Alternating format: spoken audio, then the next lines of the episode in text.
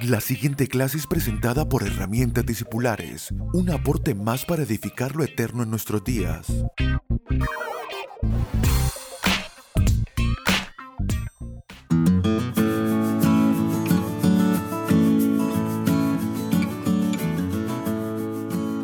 Saludos, bienvenidos todos sean a nuestra clase número 151 de herramientas discipulares. En la clase de hoy vamos a continuar hablando acerca de aquella virtud, de la virtud de Cristo en nosotros, esta virtud que se llama honra.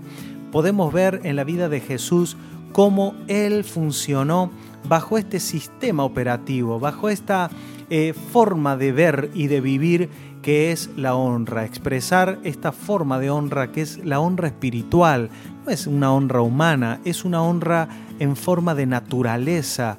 Este significa expresar a Cristo en nuestras vidas. Si vemos en la vida de Jesús, la notaremos muy rápidamente y de manera constante cómo Jesús operó en esta honra, honrando al Padre en todo honrando al Espíritu Santo, honrando también el propósito para el cual Él estaba en la tierra, porque no hay una mejor forma de honrar al Padre que honrando su llamado y el destino que Él ha marcado para nuestras vidas. Y para nosotros, los llamados a la salvación, ese destino significa expresar la naturaleza del Hijo en nosotros. A lo largo de la vida eh, de Jesús vemos como personas que se acercaron a Él lo honraban de labios, pero esa honra de labios no producía ningún efecto en Jesús. Y aunque todos amaban oír sus historias, todos querían recibir sus milagros, Él nunca dejó de ver la cruz como su destino y aunque esa cruz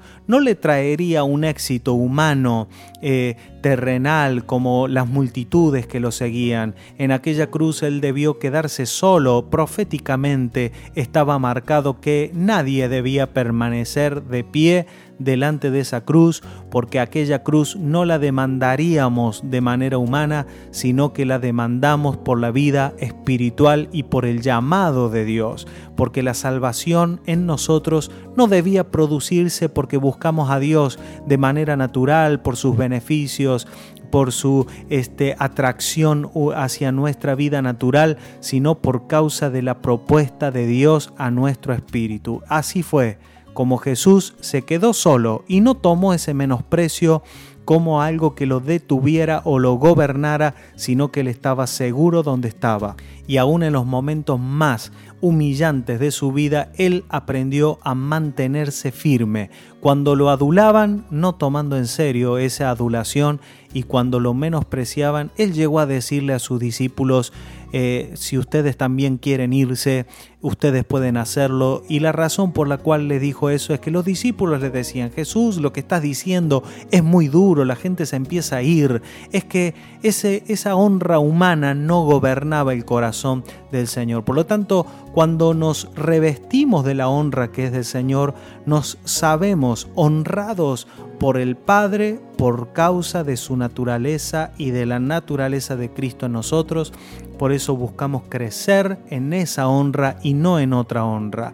Y eso hace que la honra humana eh, eh, no nos gobierna, no determina nuestra agenda, pero también hace, hace que el menosprecio tampoco eh, tenga éxito en nuestros corazones. Vencer el menosprecio es, es, una, es una victoria que nos va a traer grandes beneficios y grande avance en nuestra madurez. ¿Cómo lo hacemos? Voy a darle cinco herramientas que nos llevan a vencer toda forma de menosprecio en nuestras vidas. Número uno, sabiendo de que somos del Señor, de que fuimos comprados por el Señor mediante su sangre. No nos pertenecemos a nosotros mismos, ni vivimos para nosotros mismos, ni vivimos para construir ninguna forma humana, personal de entender la vida. Por lo tanto, cuando nos menosprecian, se encuentra el menosprecio con un arma muy poderosa. Yo le pertenezco al Señor, no me pertenezco a mí mismo, no vivo para una honra humana. Entonces dice Primera de Corintios 6:9, ignoran que su cuerpo es templo del Espíritu Santo, el cual está en ustedes, el cual tienen de Dios y que no sois vuestros porque han sido comprados por precio. Glorifiquen pues a Dios en su cuerpo y en su espíritu, los cuales son de Dios. Dice también Primera de Corintios 7:22, porque el que en el Señor fue llamado siendo esclavo, liberto es del Señor. Asimismo, el que fue llamado siendo libre, esclavo es de Cristo. Por precio fueron comprados. No se hagan esclavos de los hombres, cada uno hermanos, en el estado en el que fue llamado, así permanezca para con Dios.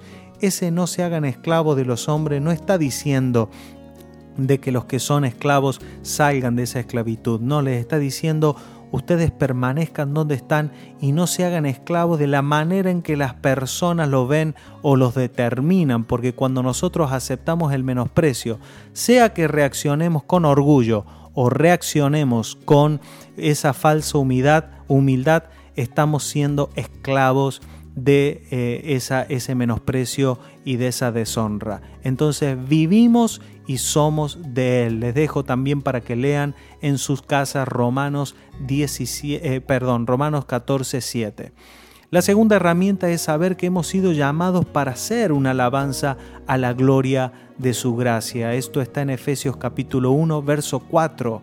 Entender que nuestro llamado no es, o sea, hay demasiada eh, este, apariencia de honra cuando las personas honran nuestros méritos, honran nuestras capacidades, aplauden nuestros logros. Eso pierde eh, eh, brillo cuando entendemos el valor de las cosas eternas que las personas nos exalten por nuestras capacidades debe ser algo este, de poco valor para nuestra alma. Tiene que ser así, cuando entendemos que lo más valioso es cuando logramos y alcanzamos a ser una alabanza a la gloria de la gracia de Dios. Cuando operamos en esa gracia, entonces eh, encontramos un valor extraordinario en alcanzar la madurez espiritual.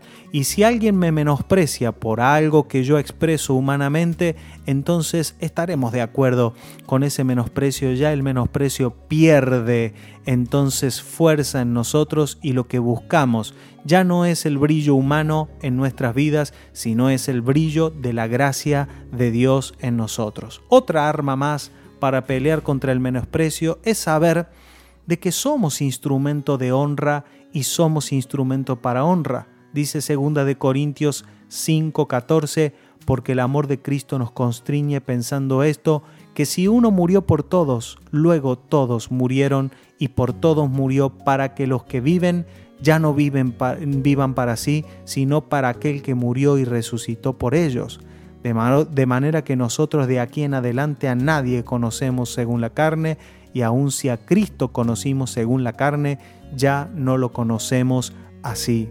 Quiere decir que cuando nos revestimos de la honra espiritual, podemos vernos a nosotros mismos en Cristo y ver a otros, aun cuando esas personas quizás no lo manifiestan externamente, podemos ver y entonces nos volvemos un instrumento de honra a Dios cuando honramos la vida en otros, cuando honramos a Cristo y también sabiendo de que ya no vivimos para nosotros.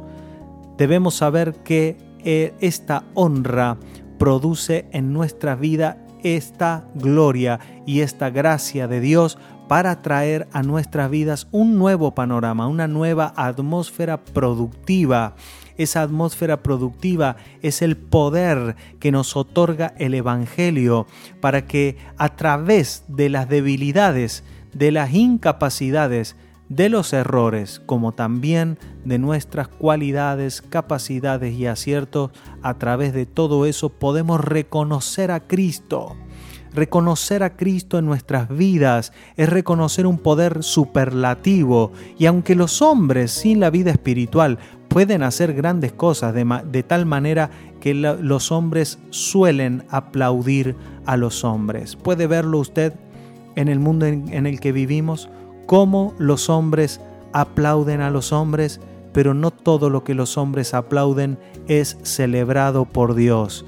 Buscamos una forma de gloria y una forma de poder que cuando los hombres nos vean entiendan de que es imposible de lograr aquello que estamos expresando con formas humanas ni con esfuerzos personales, sino que solo puede ser alcanzado por la gracia de Dios. Entonces cuando recibimos esa honra, sabemos que es Dios el que la está recibiendo y esa es la manera en la que buscamos. Y si presentamos esta realidad de que somos de Él, cuando lo entendemos de nuestro corazón, de que a Él pertenecemos, ninguna forma de menosprecio podrá prevalecer en un corazón y si nos plantamos en esa verdad, podremos colaborar para que otros sean libres también y puedan crecer en el entendimiento y en la gracia de Dios. Un fuerte abrazo y hasta nuestra próxima clase. Chau, chau.